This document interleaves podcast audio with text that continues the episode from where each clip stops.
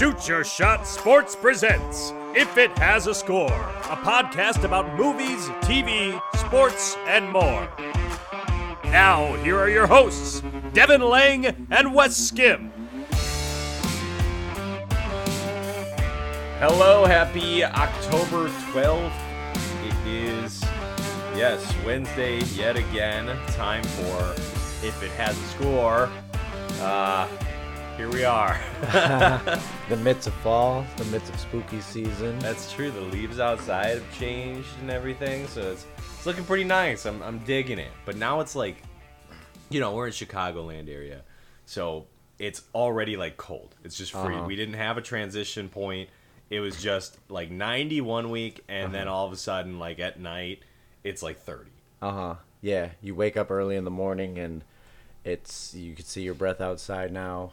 Right. And uh, it's just there's it's frost on dark. the windows. It's it's dark, dark. man. It's exactly yeah. It went from like you said, 90s to high of 50s or And 55. Yeah, in the matter of like a week and a half. It's so dumb. I hate it.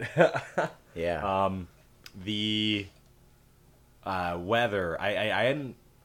I'm predicting that it's gonna start snowing by the end of the month. Yeah, I can see that. I mean, I think we're gonna have an early snow again.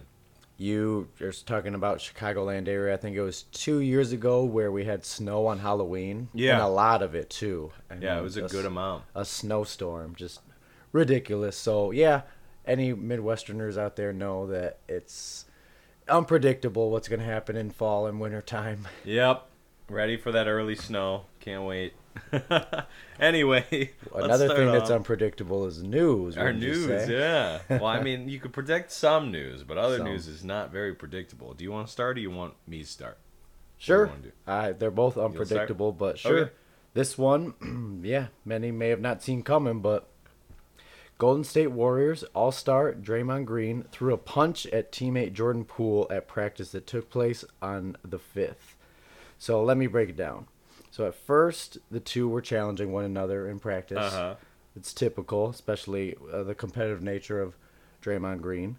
And then that led to the two having a verbal confrontation which led to them pushing one another, which eventually led to Green swinging at Poole and connecting. Poole wasn't hurt and finished practice. Green was removed from practice and has removed himself from the team until further notice. The Warriors are reviewing this altercation and have another internal issue as well. Oh boy. The video was actually leaked. It was not supposed to be. Any practice footage is not supposed to be. And it was on outlets such as TMZ and Twitter. So they got a lot going on in that yeah, it's all over the place now. Yeah. It's something that they could have just kept under wraps. And They could have. now there's not that now everyone. I heard about this actually yesterday. I was Uh-huh. hanging out with my friends and uh, they were talking about it. I thought they were talking about an MMA fight. no, yeah, NBA uh, basketball practice internally. It's you know there's preseason going on. I'll get to I'll explain when the regular season starts, but yeah, I mean your own teammates. Yeah. uh, getting into a scuffle. Uh, again, everybody's playing at their highest level. Everybody's competitive, but it's something like you said that you wish you could have handled internally and kind of kept within your organization, but now that's what all sports outlets, including us, of course, are talking about. um, but I'm sure this happens in multiple industries. I'm sure there's uh, some fist fights that have broken out on sets. Yeah, one of my my stories is um is kind of along those lines, but a little more serious. But Okay. uh, we'll get to that in a bit. But yeah, no, it happens. Like no, like we were saying uh, a couple weeks ago, that no matter where you work, you're always going to have those people that you just do not get along with, and like naturally as humans, sometimes that gets us super amped up. So Yes, and then at the highest level, rightfully so, I would say some have some big egos. I mean, they've made it this far. They get paid all this money. They're they're stars. right, Um, but yeah, sometimes things like um, your energy and um, a lot a lot of other th- competitive nature, just a lot of things kind of start to elevate you and get you to that level, especially even in a practice, And Right. especially in games. We've seen it in games. Uh, Malice in the Palace, for example, it's a documentary. out there um, of a fight that broke out in a game that had fans involved as well. Uh, a big breakout and stuff. So, And it happens in NHL too. oh yeah, All the time they're like body checking each other. uh-huh. that's the one sport that still allows it, and there's people on and both. allows it. yeah, fighting's allowed. It's a penalty. Um, you serve five minutes in the penalty box, but, but you're the- allowed to fight. the, the, That's yeah, so you're- weird. You're, allowed to drop the gloves, and you and one another are allowed to fight while the referee is spectating and making sure nothing out of line happens. But it there's yeah, that's that's within the rules. That's so weird, man. like There's players a on sport that includes the the option to fight. there's players on team that are mostly known as I mean it's less popular now, but they're known as enforcers. They're mostly known for their defense, for checking, and then for fighting. Uh, because let's say your team wins a fight, that's such a momentum swing for your team. I mean, everybody's guess, watching, yeah. all the fans, There's all the teammates, the referees, and then if if you, you, someone on your team beats the other guy in a fight, that's that's momentum going your way. Some say that it shouldn't be allowed in hockey, and some say that it should be allowed in every single sport. Can you imagine just in baseball just start Ah. swinging at each other on first base? Like I That- was here. Don't you catch that ball? That happens too. There are times if a batter gets hit by with a ball, that they they call it charging the mound. It's the the batter that got hit by a pitch. It's typically an accident. The pitcher didn't mean to hit you, but Right. it's like a it could be a 100 mile per hour fastball. So you're really fired up. So you're going at this guy. Usually Yeah, you drop like your reaction, bat. You, yeah. But um, yeah, you're you're coming. You're running towards him, and you're you're ready to you're ready to fight him.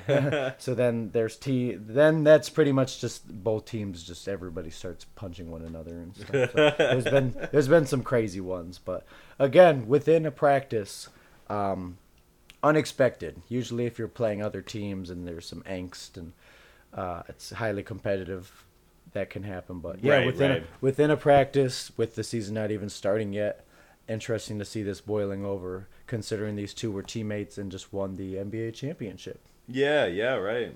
Well, I'm sure they'll be fine. I think so too. Just need some time to cool off. Draymond, that's just sort of his playing style. He gets in people's faces and stuff. You don't want to see it happen to your teammate, but that's something that has helped him throughout his whole career on defense and and all the Warriors championship runs. So again, that they need to handle this situation right and they need to handle it delicately, but at the same time, um, that energy and who he is as a player has gotten them far a number of times. So Mhm. need to just handle it correctly and make sure moving forward that you ha- you know these things don't happen. right, right. Especially you just kind of like cool yourself off in the moment. Yeah, yeah. Everybody's always trying to grow and get better. So, yeah, hoping for the best. And if that's on social media, they're probably going to try to get that off soon. We'll see what happens. Um, Good luck to them. Yeah, just some other quick stuff. The MLB playoff baseball has started. So right now it's the wild card games. Those are being played. Next, the division series will be played. And then the NBA regular season, or just saying that I was going to get to that, that is going to be taking place on the the opening day will be Tuesday, October 18th. So that will be one day before our next episode is released. So that's why I'm telling you now, so it's not Yeah. out of the news cycle. you know, I, I would rather be early than late. So yeah, that that'll be coming up. Um, yeah, very soon. Very cool. Anything else? Is that it for you? Um, no, I've already announced uh, NHL regular season that's gone underway. Obviously, we know in the midst of NFL, we'll find time to bring that up later Yeah, yeah. in a I'll later definitely- segment. Don't you worry about for it. For sure bring it up. Uh, so yeah, that's what I got. What do you got? All for right. us? Well, I, I do have a, a few news ones. These ones are mostly quick because they have been talked about, not by us, but by so many earlier. So it's basically just uh, picking up from older news cycles because action's finally happening again. Uh, so one of them is uh, Kevin Spacey's trial is currently underway in New York. Uh, Kevin Spacey, of course, uh, facing trial uh, for sexual misconduct against Anthony Rapp, um, basically sexually assaulting a, a minor, and um, so yeah, he's he's facing trial right now. Um, well, I guess we're just gonna see how, how that plays out. Whether he's gonna end up having to, to pay or or or what, but it's a forty million dollar case. Mm. Like it's it's a pretty big one. Um, when that those allegations came out in um, 2017, right? I was gonna ask, and it wasn't filed until 2020. But uh, when those came out, like Spacey was basically just like canceled. Like he wasn't in anything anymore. Yeah, and uh, they they handled that one pretty decently. Um, but yeah, now the trial's finally happening. This many years later, you know how slow the courts have been since say... they were. I mean, through COVID and everything, um, a lot of stuff got delayed. Uh, another one of those cases being um, the Harvey Weinstein case mm-hmm. is is starting next week. Oh wow! So the week of this podcast uh, airing, like on Monday, is when that trial starts. So you've got two pretty big trials in the film industry happening right now, and the decision on these trials is going to be pretty uh, telling for the the future of the industry because yes. these are big ones. Yeah. Like they, the things that Harvey Weinstein did, like multiple allegations. Um, if he ends up being not guilty or or whatever the decision is, if, if it ends up being like not guilty, then there's going to be a huge uproar. Oh yeah. And if if he ends up being guilty, then it it's going to provide a lot of changes for the film industry in in how they handle these situations. I think so. Um, so yeah, we we're just gonna have to hang on tight and see what what ends up happening for both of these, so that we can see uh, whether we're going to take a step in the right direction or the wrong direction yeah, we don't need to dive deep and say how long the whole judicial process takes. We all know that for sports and for movies, TV, and then just other cases in general, all the cases Minor across traffic the board. incidents. Yes, yeah, all, all the yeah, all the cases across the board. So it is just very crazy. I remember hearing about all of these years and years ago, and then not hearing anything about it. So at least now you know, the sooner the better. It would have been great earlier, but it's happening now, and it'll still probably be a slow process. It'll still probably take what multiple weeks, if not months, more than likely. It's, it's probably going to take a while. These trials mm-hmm. kind of drag out. I mean, the Johnny Depp and um, Amber Heard trial went on for a couple months. I want to say it did feel like it took and, a while. Yeah. Yeah, and even then, like it could go back to court because Heard's lawyers are planning on um, refiling or something. So it's it, it's any any legal stuff is is a long long process. These um, these individuals have so much resources to where they can be in court for forever. Right, and it's they, not going to yeah. hurt them too much. Whereas yeah. like people like like us or like uh-huh. normal people like we don't we don't have the money to be able to afford the lawyer for that long. So eventually, a lot of the the cases that uh, like people on the the normal socioeconomic status. Hmm. Um, they basically just wait for your funds to burn out, so yeah. you drop the case. Yeah, then then yeah, um, it'll be settled.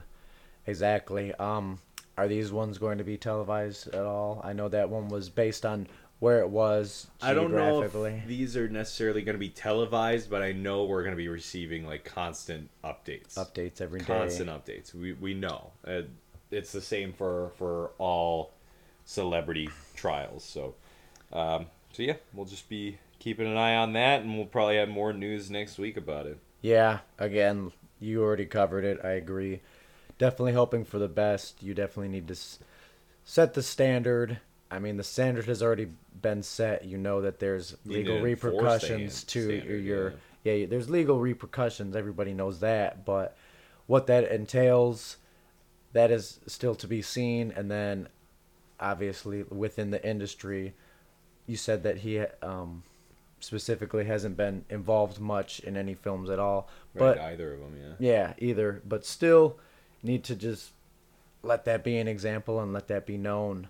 Um, it's it's just one of the ways to deter people. Obviously, there's other ways and there there's better ways, but this is a tactic to deter people from doing you know do, doing some very Bad things. bad traumatic yeah. yeah causing very traumatic experiences for other people. Yeah. Mhm. Yeah, no, the standard definitely is set, but it just really needs to be enforced.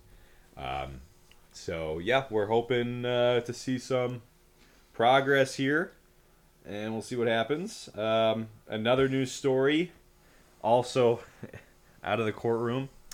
Uh, Rust is resuming filming. Rust, of course, being the uh, Alec Baldwin film where Oh. he uh, tragically shot and killed one of uh, the set crew. Um, and so it, it- they have settled the case. They're returning to filming, uh, or are allowed to return to film, and I'm, I'm pretty sure they plan to. So the case has been settled. Um, yeah, I guess we'll see where where that film ends up going. I'm thinking that it, it's going to face a lot of backlash when it comes out, for sure. I don't know how much support it's going to get in the theaters. I mean, sad to say, but on both sides, you're going to have a bunch of people who go see it just because of the news stuff. Oh yeah. Uh, to see like how could that accident have happened? Where could it have happened?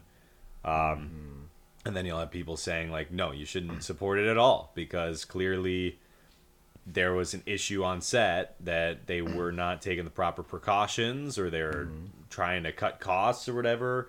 And those were the allegations in the case was that they were trying to cut costs by not having the proper safety people on on set. So That's the first thought that comes to my mind. I, I don't see, see this going well at all. Again, you, you know more about, I guess, the consumers and what people want to see and what what drives people into the theaters or to streaming services. But I, I didn't know that this was. I thought they were just gonna cut this completely. yeah, not do the movie. Yeah, I And, I didn't even some think that that was think an that that option. would be the best case, but I mean, some films they just don't want to give up. Like even the director, he was shot as well, and he was recovering, and he's returning to direct. I mean, again, uh, this is just my opinion. Everybody's gonna have different one, but I think if they're cutting whole movies that were already done, where nobody got hurt and even more so, um, Right. passed away uh, in the filmmaking process. If those films are being cut, I don't understand why something like this is cannot be cut as well. Right. It, it is a huge sunk cost. It is a waste of uh, people's talent and time, but we've seen it happen for other reasons, like you said, just mergers and other things. So again, I'm I'm shocked to, to know that this is uh, an option that they're even considering doing this and or doing it. You know, they're moving forward with it. I just I thought that was it after Right, after this happened. Yeah, no, it, I mean it's tragic what happened to Helena, and and it's uh, of course something that you never want to happen on film. That's why we have uh, fight choreographers, why we have intimacy choreographers, stunt co- coordinators, why you have safety people who check the props before you do it. So like. The question just remains like, what was missing that caused that to happen? Uh, like the assistant director is the one that passed him the, the, the gun did the prop people check the gun? Why was there a live gun on set? Because usually you don't use live guns. Right. Um, but who knows? Uh, Matthew Hutchins, Helena's um, husband, is um, the main voice of the that side of the argument of settling it and everything. And they, Uh-huh. you know, they they don't want to. Um, place any blame or really restart any discussion on it. They just want to move past it. They're saying in their statement, um, they all believe it was an accident. You know, they they've come to that realization or that consensus, I guess. And um, and yeah, and so Matthew Hutchins is actually going to be an ex- executive producer on the film now. Okay. Um, and I'm sure there'll be a tribute in the credits or something as well. Yes, absolutely. Uh, but yeah, it's it's tragic. But another part of the story is that um, charges might still happen. So while the family is not planning on pressing charges, the uh, New Mexico sheriff and the the police department they're they're saying that you know if after the investigation what happened is a criminal offense then charges are going to have to be made um, so we don't know what's going to happen on that end there people could very well still be fined or or face jail time for it. Right. Yeah, it may not be a civil case, but it very well could be a criminal case. I mean, right seldom would an accident like this happen and there not be some sort of follow up and charges that ensue. Um, yeah, I mean, I can see them not wanting to again kind of poke at this and it, it, like you said from what i've understood about it it does seem like it was an accident nothing malicious about it. Right. so um, kind of taking that as closure and just trying to pick up the pieces and move on. Again very very unfortunate thing that happened but it did not seem malicious did not seem that that was the intent. Right. So So yeah, Um, I again, while they're settling and the movie's going to continue filming, we don't know what's happening on the criminal side of it. So, uh, I expect to hear more about that at some point here. Yeah, we don't, we don't know when that investigation will end. you're gonna be busy and another one, uh, we've talked about them already on the podcast. Ezra Miller yes uh, actually apologized for their actions and everything. Of course, Ezra Miller playing the Flash. yes uh, apologized for their actions and is now returning for reshoots with uh, Warner Brothers Pictures to finish the the reshooting for the Flash film. okay Uh, so I guess it's expected to still finish and come out just fine. Sounds like that that's been all settled. Uh, so that's a short story there, and then another story we got last week. The and this is I guess the only bright brighter story that I have. Nice. We got the uh, Super Mario Bros. trailer. Yeah. The Super Mario Brothers movie, which of course we haven't seen a Super Mario Bros. film since what the 80s or 90s that that movie came out. sure It was a live action Mario Bros. movie, and it was just a pile of garbage. It was terrible. And now this one, Nintendo and Illumination have teamed up to do a uh, animated version, and the trailer honestly looks really good. I I think it's going to end up being a good movie. A lot of people were worried. A lot of people were worried that they were going to like ruin it because Illumination made all these Minion movies and everything that people hate on in every um, opportunity that they have. So uh, people were worried on that aspect. Uh, a lot of rumors saying that Donkey Kong is going to show up and fart just because that's Illumination style of humor is farts and butts and stuff. So yeah that's true We'll see. We'll see if any of that happens. But judging by the trailer itself, it seems like it's pretty faithful adaptation. Um, very excited to hear the rest of the voice cast and their parts. Uh, Jack Black's doing a phenomenal job as Bowser. Chris Pratt is present, and that's about it. yeah we'll just have to see more as it comes out later but yeah i'm excited as a mario fan from the video game aspect for Oh, yeah. a long time And all the memes that have come out on Twitter and everything on it is pretty fun. yeah this is actually one that i'm actually up to date with i would say You'll probably go see. yes yeah believe it or not folks Believe it or not. uh, so I think that concludes our movie news then, um, which means it's time for us to move on to our segment for the month, or, or not month, for the week, a Skym through. yes Uh, before we do that, do you want to give the update on um last week's segment, or do you want to wait until after? uh we can go ahead and do it Uh, okay, okay. So we did our, our draft last week. yes uh, for spooky season, and voted on Twitter, voted on Facebook, and Devin, do you know who the winner was? i do it is west Skym Yeah, you victorious. so, I'd first and foremost like to thank everybody. I believe this is the most votes we have received thus far. Yeah. So I, I love that people took time to listen to the episode, look at the visuals on social media, and vote accordingly. So I think that was a great win for Wes individually, and then a great win for our podcast overall. Love to but see. mostly a win for me. I love I'd to like to thank the Academy. Uh, uh, but no, that was a, a really fun draft. I really enjoy doing those every month. So uh, expect to see another one next month for our season, which we're not announcing yet. You'll hear about it in a couple weeks here. Uh, but yeah, thank you so much for participating. It's it's awesome to see people interacting with the polls on Twitter or even in general on Twitter. So feel free to always, anytime we tweet or post on Facebook, interact in the comments, start, uh, continue the discussion. Uh, we love to see it. Yes, there's some debating going on. We love to see it. So thank you, everybody. Right.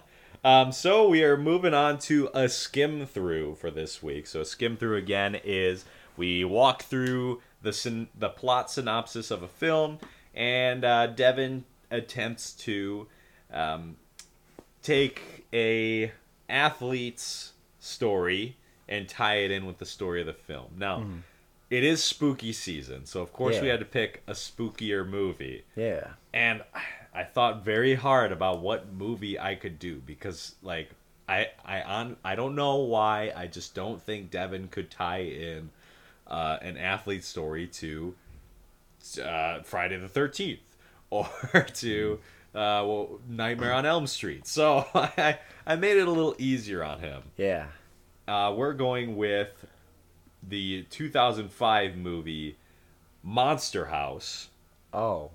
Yeah. oh, so I have to compare an athlete to a house. to a Cool. house, yeah. At least I think I don't. I haven't Any seen the athletes have a movie, so haunted house? No. Um, We'll have to see, right? so Monster House, of course, uh, written by Dan Harmon and Rob Schrab, um, and the screenplay also including Pamela Pettler, um, and starring. It had a phenomenal voice cast. You got Steve Buscemi, Mitchell Musso, Sam Lerner, Spencer Locke. Um, you also had uh, um, what's his name? Uh, you tell me. I can't. I, Kevin James. Kevin James. Okay. he was in it.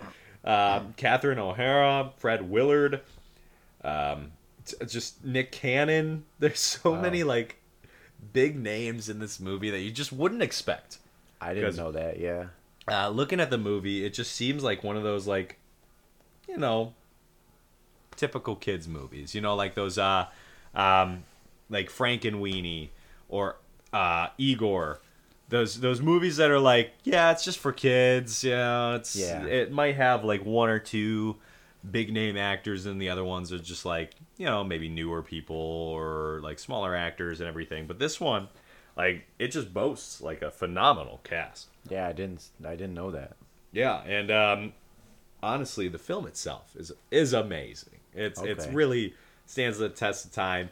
It was one of the first films like um, like Polar Express that used that uh, motion capture technology with their animation. So the the faces and everything on the characters was actually computerized from the motion capture technology to mimic uh, human emotions and human movements, uh, which is kind of cool. Like you see the videos of uh, Steve Buscemi wearing that that suit and like running around as old man. It's it's just funny. Um, so yeah, are you, are you ready to dive into Monster House? I will definitely have to dive into it to see how I'm gonna compare. Um, the only thing that comes to mind right now, um, Is the NBA just drafted a house? there was Eddie House uh, who was in the NBA. Um, I, I this is probably not the direction I'm gonna go because this is just gonna cut off very quickly. So I'll have to do some more brainstorming. But I swear, and I don't even know that much about it, that there's some hotel that the teams when they're traveling uh, to a certain stadium that they stay in that apparently is haunted, and Oh. some players refuse to stay in it. Um, okay. so I think that might just Yeah, be worth to- noting for spooky season. But I don't know that much about it. Um, I think that could be a pretty cool movie, honestly. If, if we were to like write a movie about the um, the haunted uh, some sort of haunted hotel, hotel, that yeah. all the, the players stay at. That's pretty cool if you get like some decent stories out of it. yeah. Um, okay, well we'll see where it goes. Um, Yeah. This one's gonna be a bit shorter of a synopsis because a it's a shorter movie and b uh, it's a pretty straightforward um, plot. Like you don't have too many characters to follow. It's really just the main three, and then the the villain, the house. So Gotcha. uh, we start off in this neighborhood where DJ, the main character, um, a tween, 12, almost 13 years old, is uh, spying on the old man's house across the way, uh, who in his yard a lot of uh, things keep disappearing. He'll take like tricycles and this and that and the other thing from kids um, because they ride onto his lawn so you know just typical cranky old man basically is what um, mr nevercracker is his name Okay. so uh, you just you're introduced to this character being just your typical cranky old man. Uh, well, DJ's parents go out of town for a dentist convention, and uh, he's left with his babysitter, uh, whose name I really do not remember because she's in it for like three scenes and that's it. Okay. And she's of course a teenager who's like doesn't care about him, the tweens and stuff. And uh, her boyfriend comes over too, and he's this edgy dude who I don't know plays guitar or something.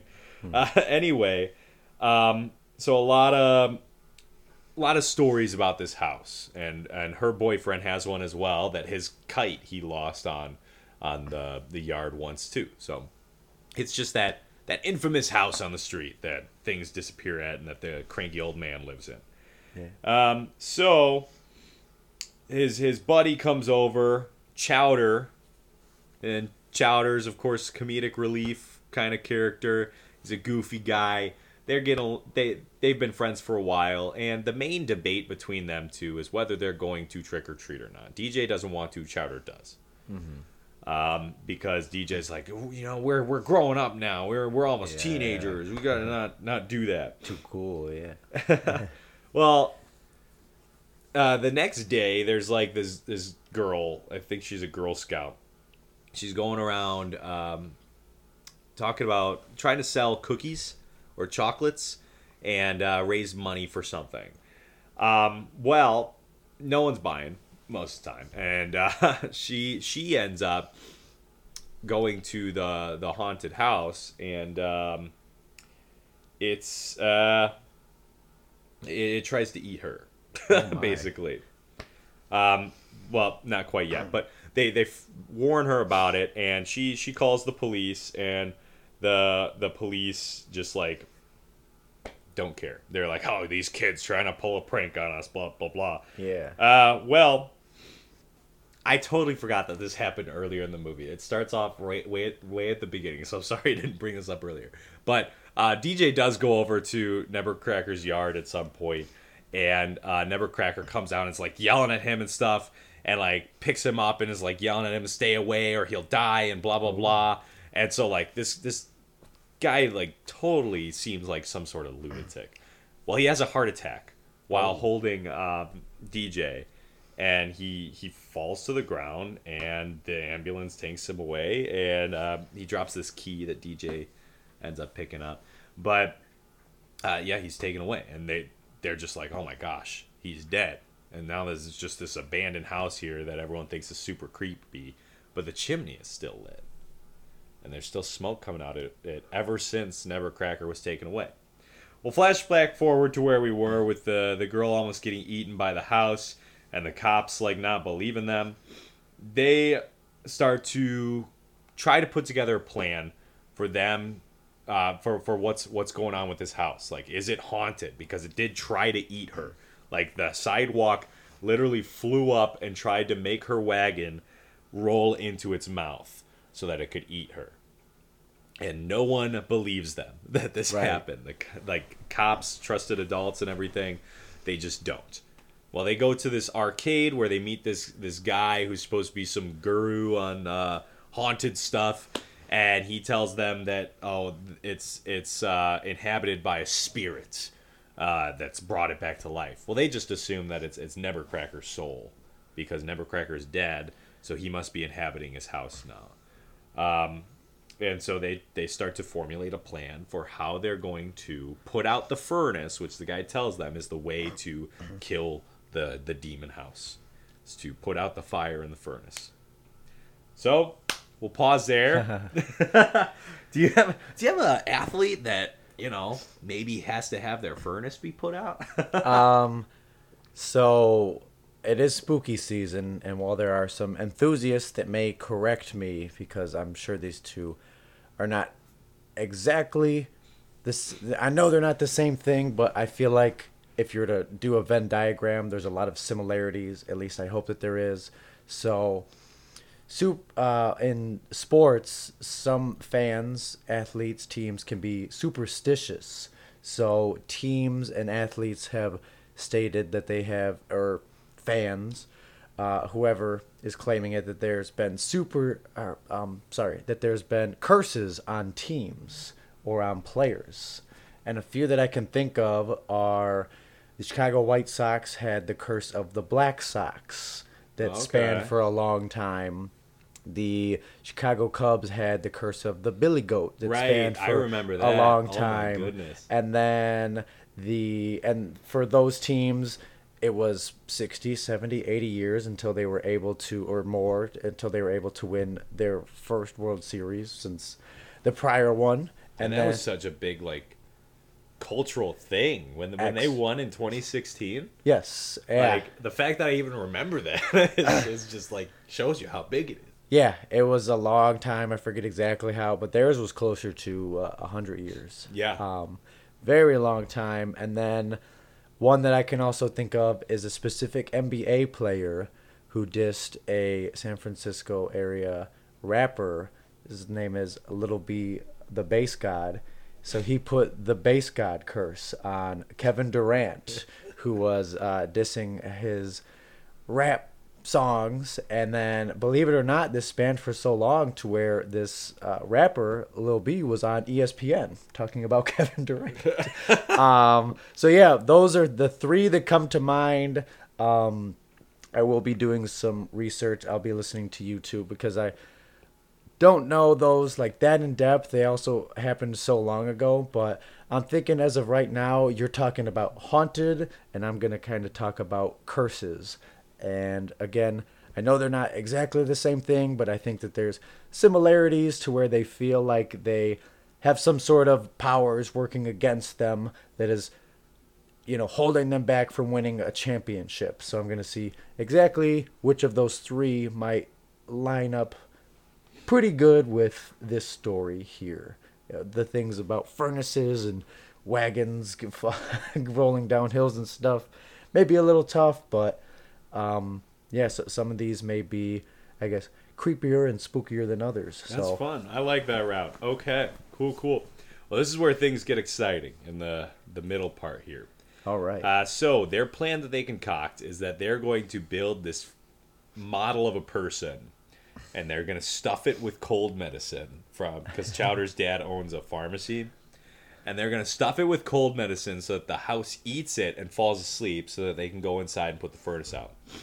So they they stuff the the model and they put it like out in front of the house, and the house is like about to take the bait, but then the cop car pulls up and they um, they try to to talk to this thing, and they see that it's just made of cough medicine, and they they catch the kids like because they they try running up to stop the cops, and they're like, "You guys stole med like cold medicine. That's not good." Like, uh, and these the the two police officers are just so they're so dumb and so they they're like fighting over it and uh, they end up taking the kids and uh, putting them in the back of the squad car uh, for taking the the medicine.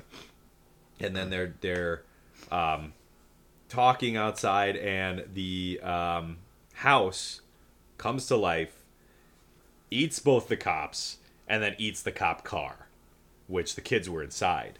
Well they end up like getting out of the car but they're in the house and the house falls asleep with them inside of it.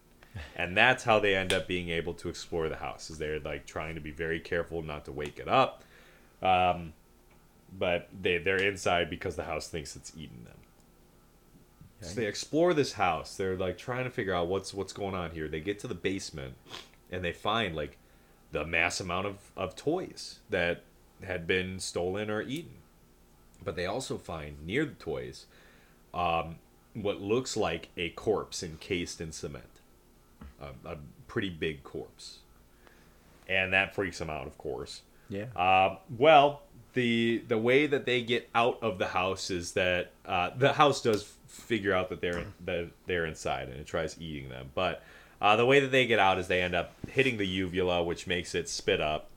The uvula is the chandelier, yeah. which makes it spit them up, and then they're out of the house. Well, when they get spit out, uh, an ambulance or a taxi comes by and drops off Mr. Nevercracker, who was still alive. Oh. He, he's back from the hospital. And he freaks out because he finds out that the kids were in the house. And that's where we learn that Nevercracker's been pretending to be this cranky old man who hates kids to protect the house, to protect um, the soul that's inhabiting the house, which was his late wife, Constance the, the Giant Oh. or Constance the Giantess. Um, and she had they they were in love when he was young. Uh, he rescued her from some circus, I believe, something like that, like a traveling circus. And they were in love, and they end up they were building this house together. Well, she was uh, getting bullied by some local kids as they were building the house, and she was getting super mad at them. Um, and he, he she had like a little bit of anger anger problems which i mean it's just because she didn't understand you know she was being bullied when she was in the the carnival. She was like being oust, ousted because she was different. Like the fact that she was in the circus she was captured and put into the circus because she was different. Um so that's that's the main problem. And she ends up after getting mad at these kids, she ends up accidentally falling into the um, base of the house as it's being filled with cement, and she she dies because she was encased in cement. Uh, well, Mr. Nevercracker ends up finishing the house, and uh, her soul ends up inhabiting the house because she was encased there, and like he tells this whole story to the kids, and that that's why he's been trying to keep people away for this long to protect them and to protect her because you know he still loves her um, but you know she's kind of like the house itself is is a danger to the town. It's a danger to him. And she's she's gone basically is what dj is is saying to him. He's like you need to let her go. Like she's she's gone. And to protect the town to protect everyone you, you got to just let her go, whatever it Right. takes. Well, his plan is to, Mr. Nevercracker's plan is to blow the house up, Nah. blow the house up. Uh, and so he's like trying to calm her down so that he can do that. Wow. Well, the house ends up getting like super mad, Yeah. super mad about that. So we'll pause there. Uh huh. Do you have any updates from your stories? Because like we're about to go into the third part, which finishes us off for the movie. Yeah, so I'm I'm trying to multitask here, but I believe I've honed in and figured that we're going to go the curse of the Billy Goat route. um, yeah, I, I remember when they blew up the Billy Goat to, uh, to stop the curse. Well, that's the thing is again, sports fans are very superstitious, so I can go into a little bit of incidents, um, but there's fans that try to break curses. So I I feel like that's kind of what um, all these characters are trying to do. They're trying They- to stop the curse. they're yeah. tr- yeah, they're trying to. They realize now why the house is haunted and uh, kind of what's going on with it. And they have kind of all these different schemes to try and stop what's been happening. So um, we can get to that. Um, but first, a little rundown. So essentially, uh, I'm sorry for the diehard Cubs fans if if I butcher this. I'm a White Sox fan myself, and this is all still like. Uh, it was cool when the Cubs won in 2016 um, because the curse lasted from 1945 to 2016, so 71 years. So I, I butchered the timeline a little bit, but 71 years. It's is still a very, a long time to not win. very very long time um so the owner of the Billy Goat Tavern, his name was William, and he had a pet goat named Murphy. And essentially, it seems as though that the pet goat was bothering other fans, and then these two were asked to leave the stadium. So William was outraged, and then he declared, "Them Cubs, they ain't gonna win no more." And then um, they did not win that World Series, and then um, they did not win a National League, so the NL pennant um, for the remainder of Williams' life. So uh, it seems as though his curse that he did out of spite of, of being mad that he was asked to leave for bringing a, a goat to uh, games and around other fans and stuff, at least for the duration of his lifetime, uh, was the case. Um, Right. It sounds like it was real. yeah, and then let's see. So it looks like there was an incident where a stray black cat walked uh, between a Cubs player um, during the 1969 World Series. Um, that, which we all know they did not win because their first championship was not until 2016. right. Um, let's see. There's there's a lot of incidents. Right. I Um, remember that there was like um, they would like walk the goat around the stadium to try to like lift the curse, like so many times, and it. it I mean, they still kept losing. Yeah, so it seems as though they were doing things to try to redeem themselves. They eventually bought into this superstition, but yeah, something like a black cat, we all know that that's bad luck. Um, so just a couple other instances. Um, let me see really quickly. Uh, these are, I guess, I just more baseball related. I don't want to have this just be a total like oh the the Cubs they almost won and then they Yeah. didn't. Um, but it seems as though everybody that follows Cubs, maybe baseball, knows that that was pretty much the case. There's a couple times where they were close uh, in the 80s, the 90s, early 2000s. Um, they had some good teams and they were close, but they just couldn't get it done. Um, so yeah, again, like you stated, uh, they bought into the superstition and tried to right the wrongs of other fans in the past, Yeah, but tried to fix it. and- and then similar i would say these kids were uh, and then the man were trying to fix things. They, they kind of know what the problem was. Once you kind of lay your finger on it you're like okay this is probably we need to lean into this. So they were leaning into the uh, billy goat thing and but it didn't work until later on until 2016 so let me do some more reading about this and then Well, there's a whole nother part to the movie. yes So. yeah and then um, i'll do some other research behind the scenes and No see problem. We'll connections the the wrap up of the connection as well. Um, so the main reason why they need to solve this problem like now, and the the same reason why they were trying to stop it before before Never they found out Nevercracker was still alive, is Halloween is quickly approaching, and people know that they will be going to every single house to try to get candy. Um, and so they figure kids are gonna uh, get eaten in mass numbers by this house on Halloween. So they want to stop it. And Nevercracker, he he agrees. Like when he comes back, like that that's also his plan. Like he notices like kids are already coming out. It is already Halloween. Um, they're already coming out and they're like, uh oh, like I, I need to do something before this becomes a problem. And well, the house overhears the fact that even Nevercracker's saying that he wants to put an end to the house, and it becomes enraged, and it like stands up like and, and chases them.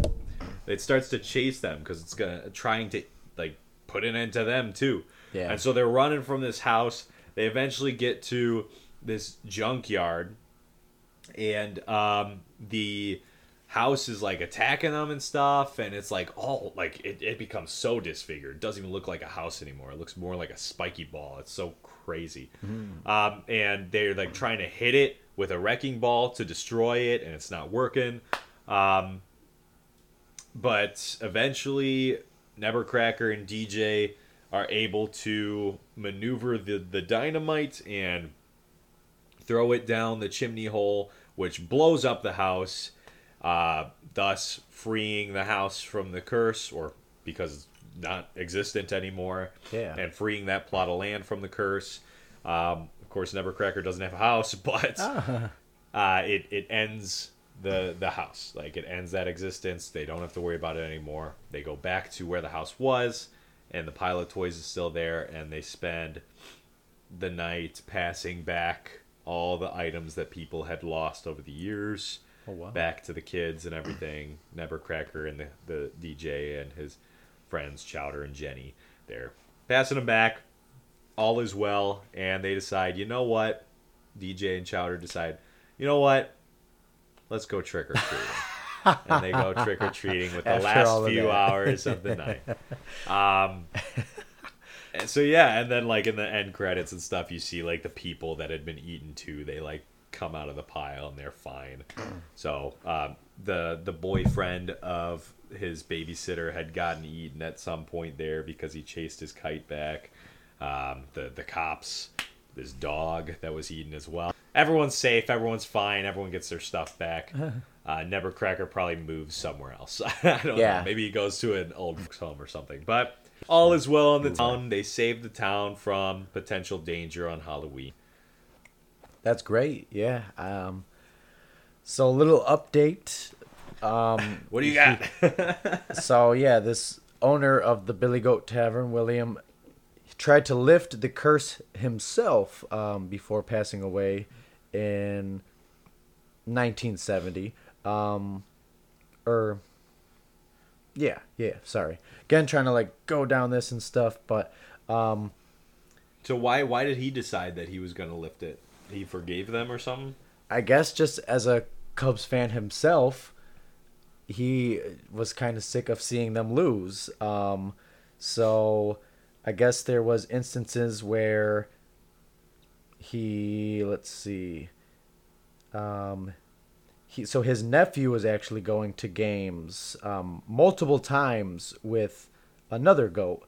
Um, so including on opening day in 1984 and again in 1989, and then I guess in these years the Cubs went on to win in the division, and then the nephew again going again in 1994 with a goat. Um, this time in order to stop a losing streak that the Cubs were on. So him going to the game with the goats, I guess, snapped that losing streak. And then same thing in 1998, there was a wild card uh, tiebreaker, and then with the power of the nephew and his goat uh, that he was bringing, uh, it seems like they actually they won that tiebreaker.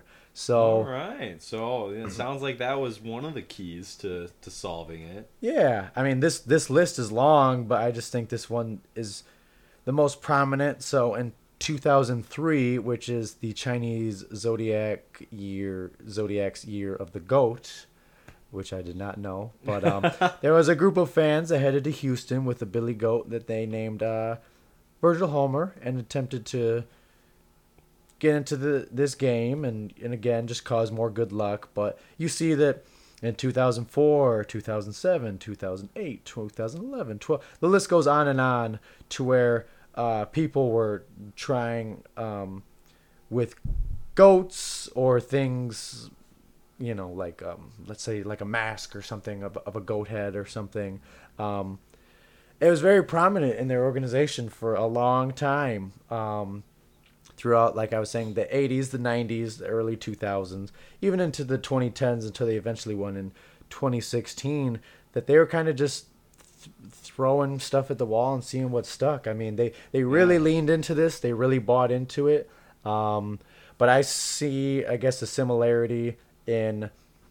I'm sorry. What was? How do you pronounce the man's name? Never, Nevercracker? Neb- Nevercracker. So he was kind of taking advice from the kids and realizing that this is something that needs to be done. This is the reason as to why. And then same thing with William, kind of passing on the torch to his nephew, being like, "This is why they are cursed." Um, in your lifetime, I'm sure you would like to see them win a World Series. So this is the reason as to why, like, lean into this, listen to this, take this advice, and eventually things will s- will start to go the way they need to go. So I, I think there's comparison there. He leaned into that um, being haunted, and the the c- fans and uh, people close to that curse let, leaned into the Billy Goat, and then they Right. both eventually got the result that they needed. So no longer having that freeing the curse, yeah, freeing the freeing the curse and freeing the haunt. yeah, Yeah, freeing the soul, so it wasn't attached to the mortal plane anymore.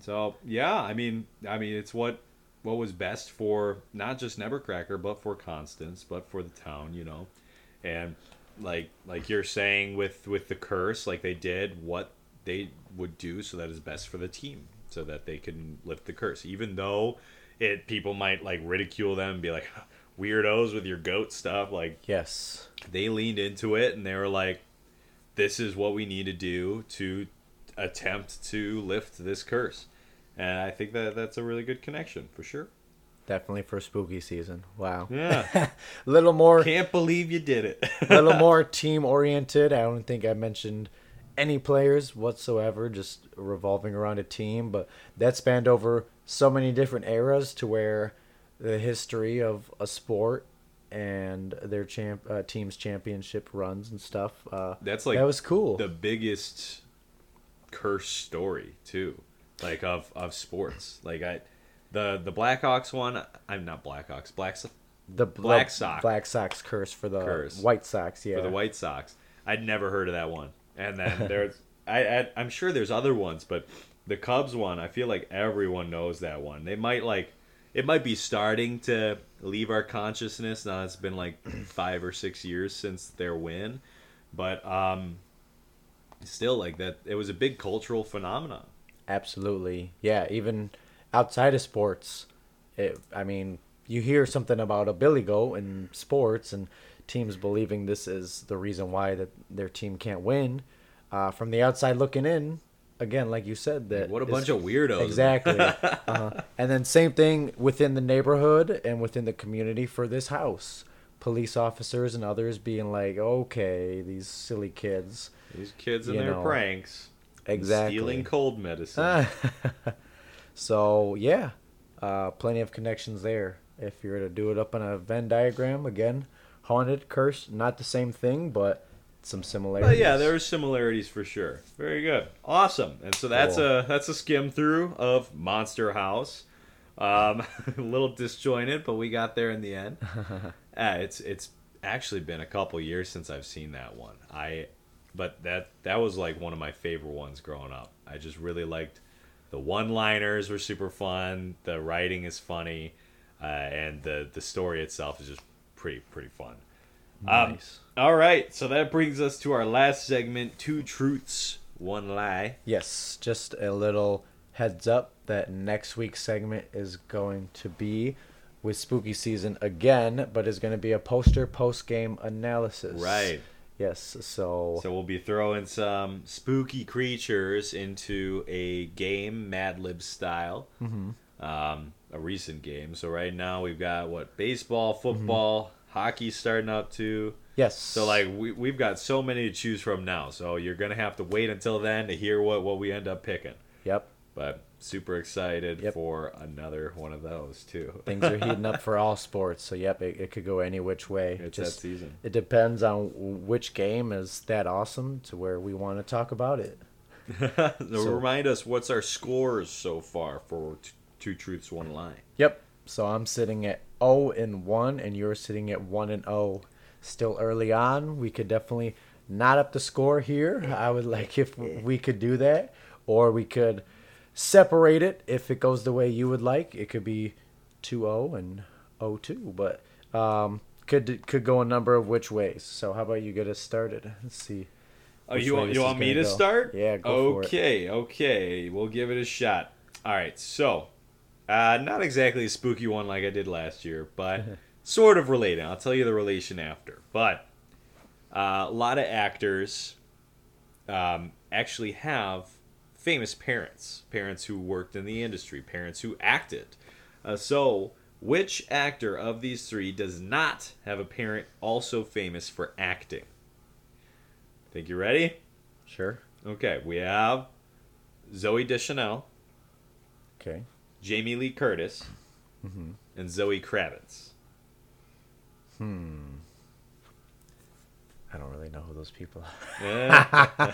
so me knowing their uh, parents is not very likely. Um, yeah. so, um, I'm gonna explain why I'm guessing this, but it's uh, probably a horrible reason as to why. What was the um, the first uh, person's name again? Zooey Deschanel.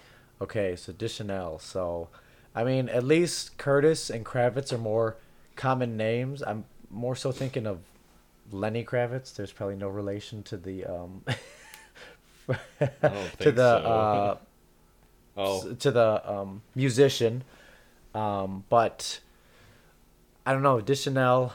I've never heard that name. Again, I'm not huge in movies and TV and stuff. Um, heard of Zoe but Deschanel. Wow. Nope. Um, so that just I've never heard the name, so I assume one of the two parents or both parents or somebody you know married within or however would have that name. That, so I'm going with that because I've just never Going with Zooey Deschanel. yeah, never never heard of them. Well, you are correct. Um, Nice. Zoe Kravitz, you were right on the dot. Daughter of uh, Lenny Kravitz Really? and Lisa Bonet. Cool. Uh, Lisa Bonet. So Lenny Kravitz was a musician, though. So, Yes. so that doesn't really quite count for the. I said famous for acting. Oh. So that was my hope was that that would kind of slip you up. But Lisa Bonet was on the Cosby Show and everything. Oh, nice. Um, Jamie Lee Curtis's mom uh, acted in Psycho, okay. the the horror movie Psycho, and then Jamie Lee Curtis got her start in also a horror movie, gotcha. uh, Halloween.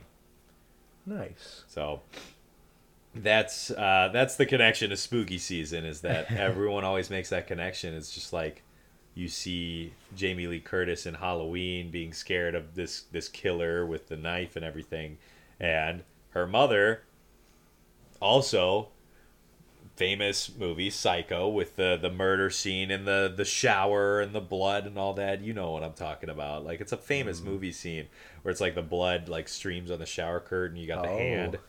I guess so. Sure. The yeah. it sounds familiar. Maybe you haven't seen it, but yeah. Psycho is like one of the the most famous horror movies just because of the imagery it had. Iconic. Yeah. Yeah, it's iconic. Zooey Deschanel does not have a uh, parent who's famous for acting. However, her father, Caleb Deschanel, is a cinematographer and has been nominated for an Oscar six times. Wow. And I've heard of it zero. Never heard of it because it's he's not an actor. Like that, those aren't the categories that people hone in on when it comes to award season. Like the your average Joe is not going to watch and be like, "Man, I sure hope uh, Mr.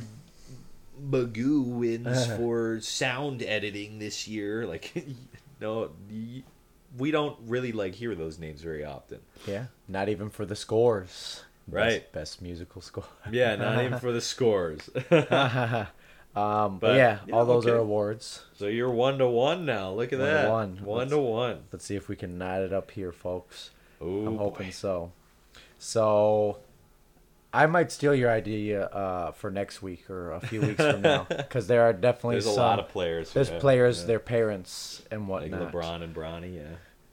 Uh, yeah, there, there's plenty. I, I'm not gonna spoil it now because I'm I'm definitely gonna steal that. But I've done this before. I've had fun with this. Uh, I liked the nicknames.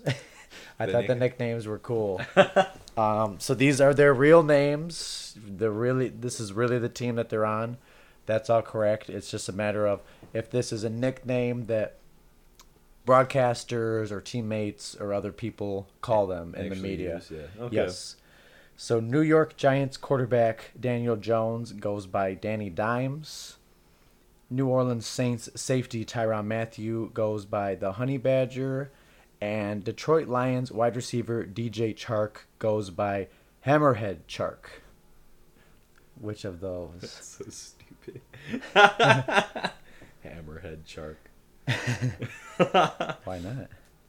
Um, I'm trying to think of which one of these would be one that you came up with, because that's that's how I got it last time. Was I was Oh, like, God, think? that one's kind of dumb.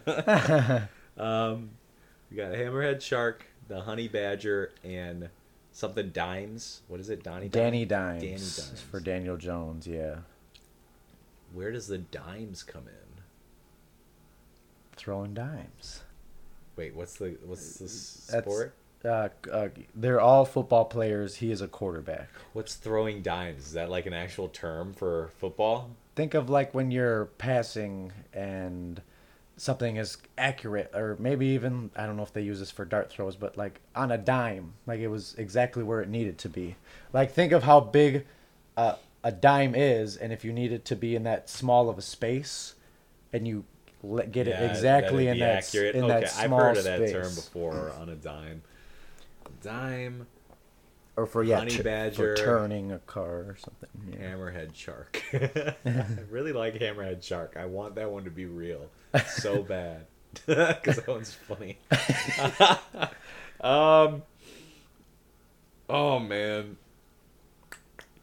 I'm gonna say Danny Dimes. I feel like that's that's the worst of the three nicknames. It is the worst of the three, but it's his nickname. Dang it! No. I know it's it's weird. I because swear, if the lies hammerhead shark, I'm gonna be upset. it is. No, that's what I was thinking too. I was like, that sounds like one that Devin would come up with, but I want it to be real. I wish it was real too because they um, called him Sharknado. Sharknado, that's stupid, man. I Hammerhead know. shark or like I don't know, Mine's better, great right? white shark. yeah, I was. I could have went. Yeah, like Saw Shark. Like, yeah, Saw char- that one's that one's really dumb. but the ah. other ones good. yeah, because maybe not everyone knows about a, a Saw Shark and a couple other ones. So I was like Hammerhead. Everybody knows Yeah, about. I only know one. about saw sharks because of Animal Crossing. So. Um, but yeah, I guess the honey badger kind of blended in. Um, Yeah, at honey least for- badger, those are vicious. So like, I feel like it, it would make sense for a name, and same thing with sharks. Like those are those are two that you would see, but like Danny Dimes, like that just comes out of nowhere. Like Danny Dimes, just because that alliteration, it's the nickname. That's stupid. it, it's strange, yeah. They need to get better at nicknaming people. because he doesn't like he goes by at least from what I know goes by Daniel Jones, but then uh, when it comes to his nickname, it's now Danny Dimes. It's yeah, it's it's a little peculiar, a little out there. I don't know who came up with it, but it sounds like something that you would have in high school and college. Not really professional, Right, opinion. right. I don't really like that name. Okay, well, you got me there. so I guess we tied it up one to one and one to one. yeah, which uh, is going to lead to a pretty suspenseful month for us. I would say pretty spooky and scary. This competition. Ooh, what a thriller. uh, all right. So I guess that wraps us up for this week. Uh, thank you for joining us for another Skym Through for Two Truths and a Lie for movie news. Be sure to join us next time for more updates and for our poster post game analysis. Um, as always, you can find me on Twitter at WSkymMilk. On my website, WSkymMilk.com, you'll find this podcast as well as our others. Devin, where you at? Yes, thanks for tuning in. Thanks for tuning into sports news. If you would like more sports news, particularly NFL and fantasy football, you can find me on Twitter at DevinLange32 for articles and tweets. Yeah. And Oh, also yeah, check folks. us out on Shoot Your Shot Sports. Uh, our podcast recently is uh, presented by them, as you hear in the title. Uh, so you can find our updates on there as well or on Twitter uh, at If It Has a Score. So check us out there on Facebook, everything. Interact with us. Uh, let us know whether you're enjoying these segments or uh, whether you are, uh, I don't know, uh, excited for who's winning the, the two truths one lie or who's winning the draft. You know, interact, interact. We'll always enjoy that. Boost us up. We'll boost you guys up. It'll be a lot of fun. Thank you guys for tuning in and for the continued growth. See you next time. See ya. If It Has a Score is available on all your favorite podcasting providers Apple Podcasts, Google Podcasts, Spotify, Shoot Your Shot Sports, and more. Thank you again for tuning in. We will see you next week.